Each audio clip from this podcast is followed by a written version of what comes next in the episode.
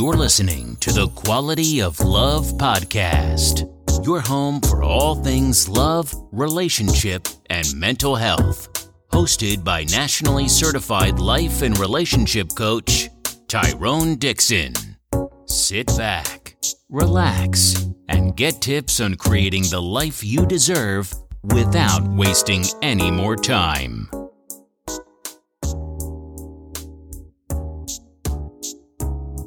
Welcome to the Quality of Love podcast. I am your host, Tyrone Dixon, nationally certified life and relationship coach, husband, father to two beautiful princesses, and CEO and founder of a Rose Through Concrete Consulting.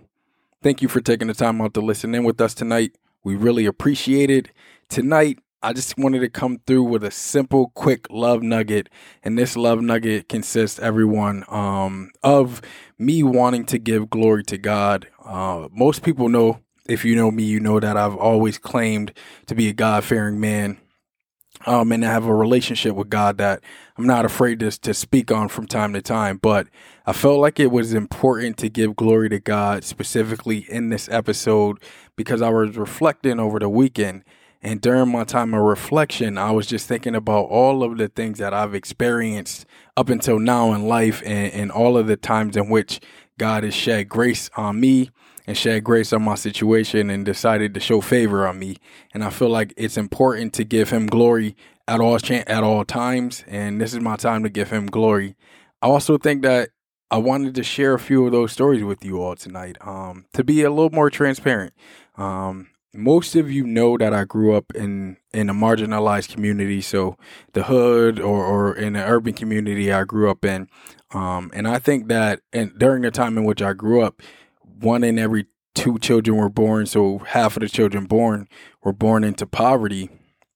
I'm actually pretty sure those statistics are pretty close now. Um, I checked about a year ago; those statistics are still relatively close to that number.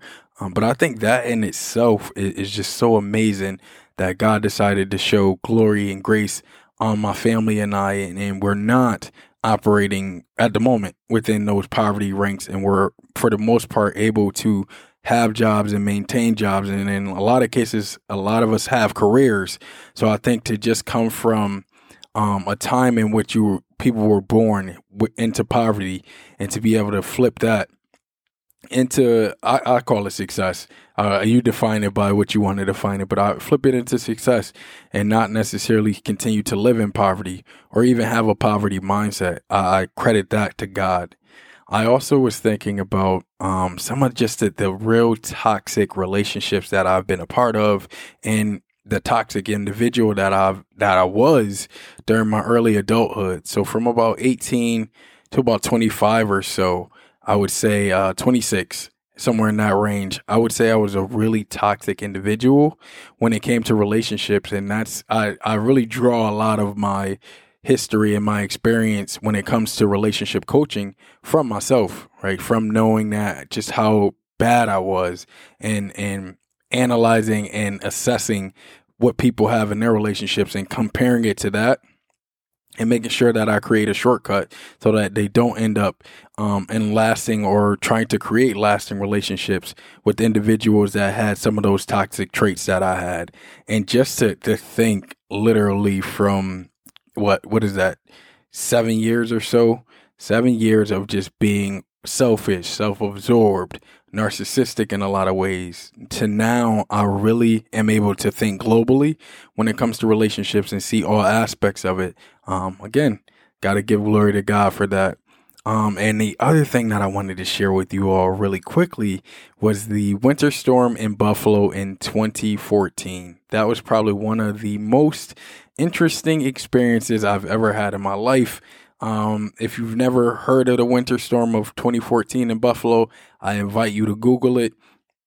Very interesting stuff occurred during that time. But for me, um, I was not allowed to to go back home, so I spent about a week on my friend's couch, um, literally every day. Not allowed to go back home to get clothes or anything. Uh, I felt like a, a, like a caveman in a lot of cases. Uh, but moral of the story, man, is is that that winter storm shifted me, not only my life, but shifted me to the point that I felt like I had to move back to Syracuse. And if you ever met me before I moved out of Syracuse, one of the things that I always committed to, again, silly me, was never to come back to Syracuse because I thought it was um, a bad place, right? A place that was was going to drag you down.